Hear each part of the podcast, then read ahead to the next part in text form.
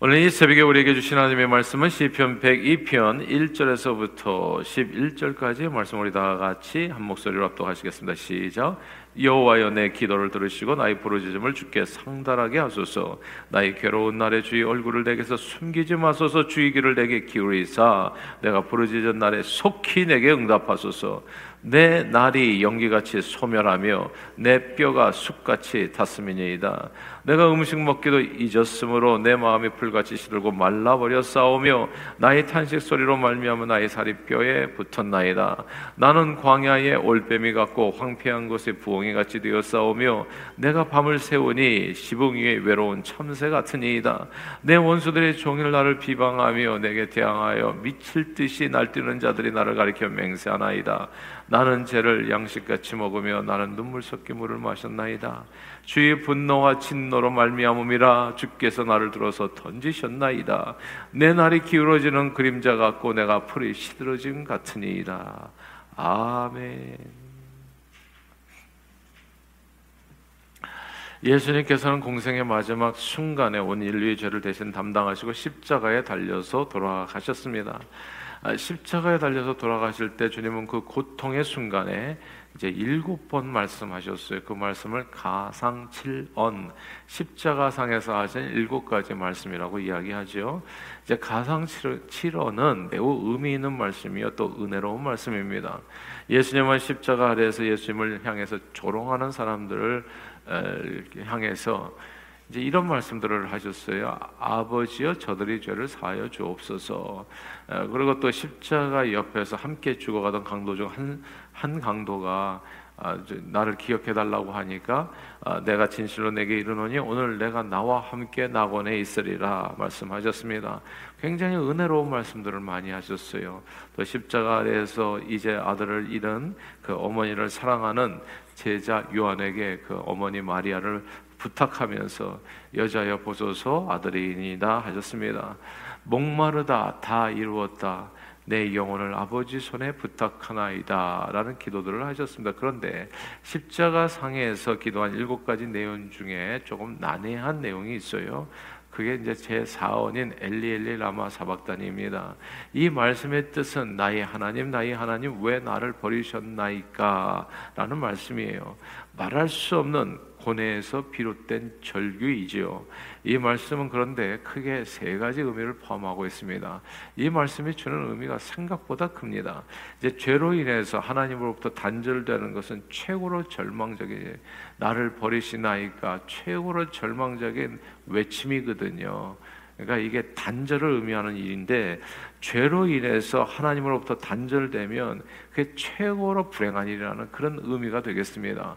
죄의 싹슨 사망이라고 죽음밖에는 없는 거예요. 근데 죽음이요 하나만 있는 게 아닙니다. 하나는 육신의 죽음이요 또 두 번째 둘째 사망이 있는데 그것은 영원한 지옥불에 던져져 영원토록 고통받는 인생이 되는 것 이게 둘째 사망인 겁니다. 그래서 그 영원히 영과 혼과 육이 다 같이 영원히 멸망하는 것 이것이 죄의 결과인 거거든요. 죄로 인해서 하나님과 단절된 사람이 가는 그 길인 겁니다. 그래서 예수 믿으라고 크리 얘기하는 거예요.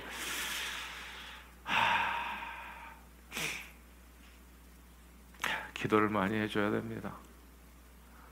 사람들이 몸이 건강하고 아, 목소리가 이렇게 좀 나오면 굉장히 교만해요. 잘 들으려고 하지를 않아요. 자기 생각이 옳은 줄 알아요. 아, 그래서 기도를 많이 해줘야 돼요. 아, 하나님께서 후 불기만 해도 진짜 죽고 싶어요. 그렇게 힘듭니다. 그게 엘리엘리 라마 사박단이에요. 견딜 수 없는 고통입니다. 그러니까 한 살이라도 젊을 때, 그리고 내가 조금이라도 건강할 때, 주님 앞에 빨리 엎어지는 게백 번, 천 번, 만 번, 수억 번 괜찮은 삶이에요. 그게 복된 삶입니다. 그래서 주변에 여러분 가족 가운데, 형제 가운데, 이웃 가운데 아직 예수를 모르는 사람이 있다면 정말 눈물 뿌려 기도하십시오. 그 강팍한 마음을 녹여주시고 예수 알게 해주십시오. 이건 너무너무 중요한 일이에요. 하나님께서 기회를 주신다고요. 그러니까 이 건강하게 살, 살면서 예수를 잘 믿을 수 있는 교회 나올 수 있는 그렇게 기회를 주시는데 끝까지 못 알아들으면 이게 이제 성경 말씀을 인용하면 이게 진노를 쌓는다고 하더라고요. 나 정말 힘들어져요. 예, 우리 아버님. 저는 평생의 교훈이 그거예요. 아 이런 거구나. 남 얘기할 게 뭐가 있겠어요. 내가 아마 오늘 이렇게 하나님 앞에 쓰임 받게 하기 위해서 저희 가정이 아마 시범 케이스가 된 것 같아요. 예. 그렇게 큰 소리 치면 큰일 나요. 나중에 진짜 고생합니다. 이 세상에서도 고생하고 죽어서는 말할 것도 없고 고생하면서 예수를 알면 다행이고 고생하면서도 예수를 모르면 죽도록 고생하고 죽어서도 더 큰 고생이 기다리고 있고 정말 저주가 따로 없는 거예요. 죄로 인해서 하나님으로부터 단절되는 것이 최고로 절망적인 일이라는 거. 엘리엘리 라마 사박탄입니다. 이 죄의 문제를 해결하기까지 인간에게 진정한 안식과 평안은 없어요. 죄로 인해서 하나님과 단절되는 것보다 더 큰 고통은 없어요. 그냥 하나님과 제가 제가 살아봐서 알아요. 예, 제가 내가 이 모태 신앙으로 주님 앞에 계속 있다가 예, 대학교 들어가니까 자유를 몇 년, 한 2, 3년 그렇게 헤맸었나? 근데 지금 돌아보면 그 2, 3년 동안 내가 기쁘게 산 것 같은데 세상 재미도 좀 보고 근데 그 모든 날들이 제게 있어서 흉흉했어요. 소망이 없어요. 사는데 이게 사는 거 맞나? 나는 어떻게 사는지 모르겠어요. 하나님을 없이. 전 진짜 기적이라는 생각이에요. 그러니까 술 퍼마시는 것 같아요. 하나님 없이 살 수가 없으니까. 아니 제가 그랬어요 예전에. 하루하루 술 없이는 살 수가 없어. 그리고 뭘 이렇게 자꾸 허해. 그래서 담배 연기를 자꾸 집어넣고 뭘 집어넣어야 돼. 그리고 그럼 뭘 사람들이 있어야 돼. 예, 사람들이 없으면 안 돼. 내내 그래서 사람 붙들고 사람 붙들다가 안 되면 강아지라도 붙들고 제가 그랬었다고요. 그러니까 정말 예수를 제대로 잡으면 삶에 목마름이 사라져요. 네가 이 물을 마시는 자마다 다시 목마르잖아요. 너 끝까지 목마르. 강아지로 이 저기 위로를 받았던 사람은 그 강아지가 죽으면 또 강아지를 사더라고. 그러니까 난 잘 모르겠어요. 세상 다 이런 세상이다 보니까 정말 두 눈 가진 사람이 헷갈려 자꾸. 예수를 믿으세요. 그리고 그 안에서 행복하세요. 주님을 붙들면 진정한 평안과 안식이 있어요. 이게 뭘 자꾸 붙들어요. 예. 그래서 어떤 사람은 하나님 없는 사람 가운데서는 그렇게 가족을 붙드는 사람들이 있어요. 근데 가족을 붙드는 게 못 살게 구는 거예요, 사실은. 그게. 이게 자유한 속에서 이게 하나가 돼야 되는데 그게 집착이에요, 어떻게 보면. 그러니까 모두, 그러니까 사는 모든 날이 힘들어. 모든 날이. 근데 힘든 걸 몰라. 이게 예수 없는 사람의 공통적인 특징이에요. 죄의 문제를 해결하기까지 인간에게 진정한 안식과 평안이 없어요. 죄로 인해서 하나님과 단절되는 것만큼 큰 고통이 없어요. 희한하게 사람들과 함께 있는데 외로워. 맨날 외로워. 어, 그리고 이 어딘가로 가는데 그게 밝, 밝은 세상이 아니에요. 이 세상에서도 언제나 소망 없는 나그네의 길이요. 죽어서도 지옥에서 영원히 고통받는 운명. 항상 불안하고 두려워요. 그래서 그걸 잊기 위해서 뭔가를 하는 거예요. 그래서 계속 어떤 사람은 도박에 빠지는 사람도 있어요. 이게 다 쓸데없는 일인데 영혼을 파괴시키고 육신을 더 망가뜨리고 그러니까 망각하게 하는 거예요. 진짜 중요한 그 평안을 찾지를 못하니까 계속 헤매는 인생. 근데 엘렐리 라마 사박단이 이제 첫 번째 의미가 그거고요. 그러니까 절망이라는 거예요. 하나님과 단절된다는 것은 아무 희망이 없다 그거는. 근데 두 번째 의미는 이겁니다. 예수님께서 지신 십자가가 죄로 인해서 하나님과 단절되어 영원한 고통 가운데 처한 인생을 구원하기 위함이라는 것. 하나님과 단절된 모습, 그 인생을 보여준 거죠. 예. 하나님이 아들이시여 삼위일체 하나님이신 예수님은 영원부터 영원까지 하나님 아버지와 단절된 적이 한 번도 없었어요. 근데 딱 한 번 십자가 상에서 엘리엘리 라마 사박다니 하나님과 단절을 경험하게 됩니다. 처절한 고통을 죽음 이상의 고통이었는데 그게 우리들이 죄를 위해서 그 죄를 대신 담당 죄를 담당한다는 게 뭡니까? 죄를 뒤집어 쓴다는 게 하나님과의 단절을 의미하는 거거든요. 그 순간 단절을 경험한 거예요. 죽을 만큼의 단절이죠. 그거 이상해. 자, 근데 엘리엘리 라마 사박단이 가장 중요한 의미는 세 번째입니다. 그게 오늘 본문에 나와요. 오늘 본문 2절을 같이 읽겠습니다. 2절 읽어볼까요? 시작. 나의 괴로운 날에 주의 얼굴을 내게서 숨기지 마소서. 주의 길을 내게 기울이사 내가 부르짖는 날에 속히 내게 응답하소서. 아멘. 이 시편이 120, 102편은 고난당한 자가 마음에 상하여 그 근심을 여호와 앞에 토로하는 기도라고 되어 있어요. 괴로운 날에 드리는 기도, 괴로운 날에 드리는 기도. 괴로운 날에 나의 부르짖는 소리에 응답해 주옵소서. 이 구절을 주목해야 되는데요. 엘리 엘리 라마 사바타는 딴게 아니에요. 가장 고통스러운 순간에 우리가 해야 될 일이 뭔가를 주님께서 가르쳐 주시는 거예요. 그거는 나의 하나님, 나의 하나님. 주의 이름을 부르라는 거예요. 다시 중요하니까 반복할게요.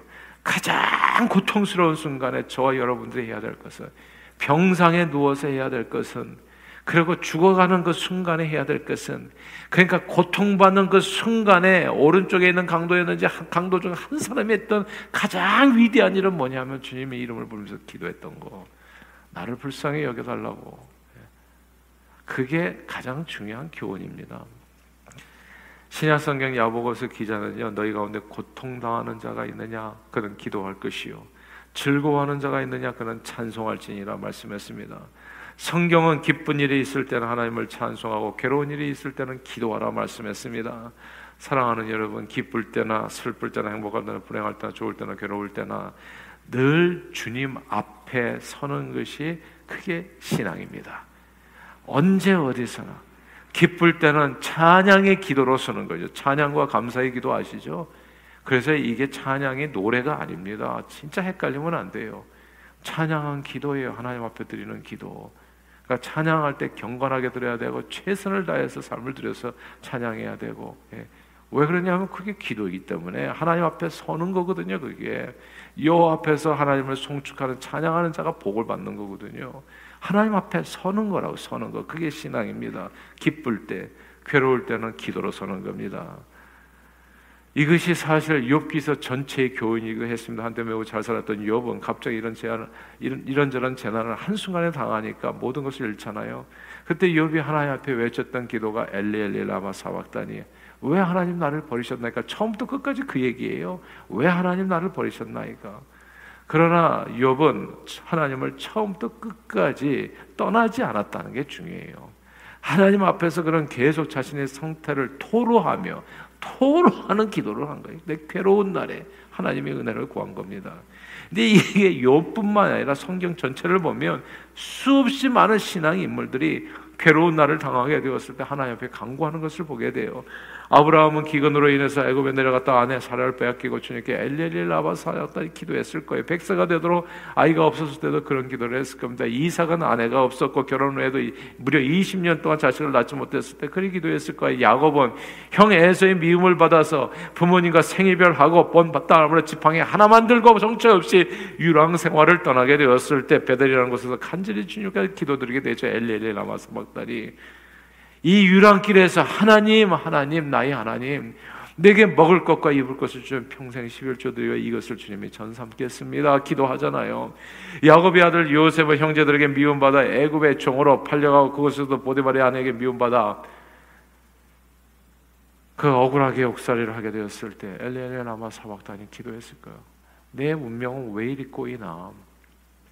그러나 모든 성경의 인물들 괴로운 날에 하나님을 떠나지 않았다는 점을 우리는 주목해야 됩니다. 사도 바울도 그냥 복음을 전하다 두드려 맞고 빌립보 감옥에 갇혔을 때 바울과 신라가 그 안에서 기도를 하잖아요. 기도를 찬양의 기도를 올리지 않습니까? 괴로운 날에는 모두 오늘 본문처럼 하나님 앞에 기도를 올렸어요. 정말 오늘 본문의 기도는 가만 보면 욥의 것과 진짜 많이 닮아 있습니다. 그리고 어찌 보면 십자가 상에서 드린 예수님의 기도와도 닮아 있어요. 이 세상에서 이런저런 고통으로 괴로워하는 모든 성도들의 기도이기도 합니다. 내 날이 연기같이 소멸되고 내 뼈가 숯같이 되었다. 이게 욥이 쓴 건가? 라는 생각이 들 정도잖아요. 음식 먹기도 있고 내 마음이 풀같이 시들고 말랐다. 한손 소리로 인해서 내 살이 뼈에 붙었다. 나는 광야의 올빼미 같고 황폐한 곳에 물 부엉이 지붕이 외로운 참새 같습니다. 참으로 외롭고 괴롭고 아프고 힘든 삶의 모습. 게다가 8절부터는 주변 사람들도 나를 손가락질하고 욥의 세 친구가 손가락질 죽이려 하고 눈물 섞인 눈물을 마시는 것처럼 하루하루가 고통스럽다고 자신의 삶을 누구에게 하나님 앞에 고백하는 겁니다. 그리고 어쩌면 이 모든 일이 엘리 엘리 라마 사박단이 하나님께서 나를 버리신 것처럼 나에 대해서 주님이 진노하셔서 나를 던지셨기 때문이다. 이 10절에 그렇게 고백하잖아요. 주의 분노와 진노로 말미암으라 주께서 나를 들어서 던지셨나이다. 아 이게 딱 엘리엘리 라마 사박단이에요. 글쎄 예? 이게 이게 욥의 기도이기도 해요. 그래서 내 인생은 마치 기울어지는 그림자 같고 어떻게 내가 살겠습니까? 풀이 시든 같이 사그러들고 있습니다. 엘리엘리 라마 사박단이. 근데 여기에서 중요한 단어는요 엘리엘리입니다. 나의 하나님, 나의 하나님이라는 뜻이죠. 절망 가운데 슬픔 가운데 고통 가운데 심신이 모두 외롭고 괴로운 날에 십자가에 달리신 예수님처럼 그리고 욥기서의 욥처럼 오늘 본문의 시편 기자는 하나님을 찾고 있는 거예요. 괴로운 날에 하나님을 찾는 겁니다. 성경은 기쁜 날에는 찬송하고 괴로운 날에는 기도하라 말씀했어요. 그리고 괴로운 날에 드리는 기도는 반드시 응답을 받게 됩니다. 하나님께서는 눈물로 씨를 뿌리는 자는 기쁨으로 단을 거두게 된다 약속해 주셨잖아요. 사무엘상 1장에 나오는 한나의 기도 아실 거예요. 한나는 비록 남편의 총애는 받았지만 아이가 없어서 늘 뿐인 나에게 핍박을 받아서 죽고 싶은 마음이 됐어요. 너무나 외롭고 괴롭고 그 괴로운 날에 하나님 앞에 저는 나아갑니다. 그리고 그 괴로움을 오늘 본문처럼 토하고 나서 그 문제로부터 완전히 자유함을 얻게 되죠. 그러므로 혹 여러분들 가운데서도 괴로운 날을 만나거든 하나님으로부터 더욱 멀리 멀어지는 대신에 오히려 그 모든 괴로움을 통해서 주님께 모든 근심을 이 토로하는 기도라고 하잖아요. 고난 당하는 자가 마음이 상하여 그의 근심을 모두 여호와 앞에 토로하는 기도. 야, 이 기도가 중요한 거예요. 이 기도가. 이런 기도를 드릴 때가 저도 참 많았어요. 뭐 사람마다 고는, 고통이 없는 사람이 어디 있겠습니까? 그래서 하나님께서는 우리에게 가만 보니까 좋은 날도 주시지만 고난의 날도 주시더라고요. 근데 고난이 내게 의인에게는 고난도 유익함이라고 이 고난이 가만 뭔가 보니까 이게 내가 신앙에 성장하는 순간이더라고요. 대나무가 부쩍부쩍 자랍니다. 언제 이게 옹이가 지게 될 때. 음? 아주 고통이 임할 때 부쩍부쩍 자라게 되는 거예요. 사람은 그러니까 신앙은 고통을 통해 가지고 자라는 것 같더라고요. 어려움, 핍받고 환란을 당할수록 그러니까 핍받고 환란이 아예 없는 게 그게 좋은 게 아니에요. 진짜 아랍 속담 하나도 틀린 게 없어요. 1년 12달 햇빛만 쨍쨍 내리쬐면 사막이 된다고요. 예. 햇빛만 바라지 마십시오. 그 햇빛 아니면 때로는 폭풍도 와야 돼요. 그 가운데 하나님을 경험하게 되는 하나님을 진정으로 진짜 중요한 것은 어둠 속에서 드러나요. 그래서 내 삶에 이 어려움과 괴로움이 있다면 너무 힘들어하지. 뭐 하나님이 나를 버리셨나이가. 이 이게 뭐 왜 내가 뭘 그렇게 잘못했나. 근데 이런 내용이 아니고요. 그 순간을 통해서 하나님 앞에 더 기도로 나가십시오. 제가 보니까 이게 하루도 기도 없이는 살 수가 없어요. 정말 하루도 은혜 없이는 살 수가 없고 그게 맞아요, 사실. 영혼의 호흡은 기도예요. 기도가 막히면 죽는 겁니다. 근데 죽는 것 같은 그래서 기도가 막혀가지고 사람이 죽을 것 같으니까 또 기도하게 되는 거예요. 기도하면 숨통이 트이는 거예요. 열리게 되는 거죠. 분인 나는 그래서 완전히 아니 한나는 분인 나의 그 괴로움으로부터 자유함을 얻거든. 그러므로 혹 여러분들 가운데서도 괴로운 날을 만나거든. 하나님으로부터 더욱 멀어지는 대신에 오히려 그 모든 괴로움을 통해서 주님께 모든 근심을 이 토로하는 기도로 하나님의 품 안에 더욱 가까이 나갈 수 있게 되기를 바랍니다. 여호와를 가까이 함이 복이 된다 했어요. 그래서 사람들의 그 완악함이 뭔가를 보니까 괴로움 속에서도 하나님을 안 찾는 게 이게 완악함이더라고요. 괴로움이 없는 사람이 괴로움 속에서 사람들이 진짜 기가 막히게 술을 찾아. 예. 괴로움 속에서 사람들이 하나님 앞에 나오는 대신에 외롭잖아요. 그럼 하나님 앞에 나와서 기도를 하셔야 돼. 근데 강아지를 사 펫샵에 가가지고 예. 그리고 그 아이를 보면서 괴로움을 잊어요. 그 꼬리치는 아이를 보면서 아 진짜 놀라워. 하나님을 찾으세요. 내 모든 시간을 내 모든 에너지를 주를 바라보세요. 주를. 주를. 딴, 딴게 아니 다른데 마음을 두지를 마세요. 제가 깨달은 거예요. 결국은 제가 방황하고서 깨달은 게 이거예요. 너희 하나님 여호와를 내 마음과 정성과 뜻과 목숨을 다해 사랑하라. 그 어느 것도 그 무엇도 내 마음에 들어오게 하지 말라는 뜻이 오직 예수 사랑으로 내 삶을 채우라는 거예요. 그럼 네가 진정으로 평안할 것이라. 사람이 외롭고 괴로운 까닭이요. 예수 외에 다른 것들이 들어와 있어요. 내 마음에. 시간을 빼앗기는 게. 내 물질을 빼앗는 게. 내 소유를 빼앗는 게.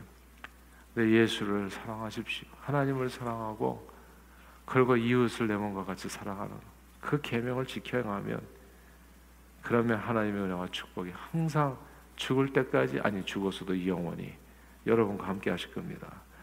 늘 주님을 기도로 가까이 하여 주님밖에 주실 수 없는 놀라운 구원의 은총을 범사의 풍성에 누리는 저와 여러분들이 다 되시기를 주 이름으로 축원합니다. 기도하겠습니다.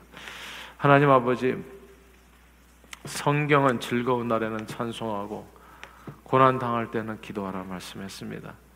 늘 찬송과 기도로 주님 앞에 나아가 주님밖에 주실 수 없는 놀라운 구원의 은총을 풍성하게 누리며 하나님의 인자와 성실하심을 온 세상에 전파하고 증거하는 데 쓰임 받는 저희 모두가 되도록 오늘도 성령 충만으로 우리 발걸음을 인도해 주옵소서.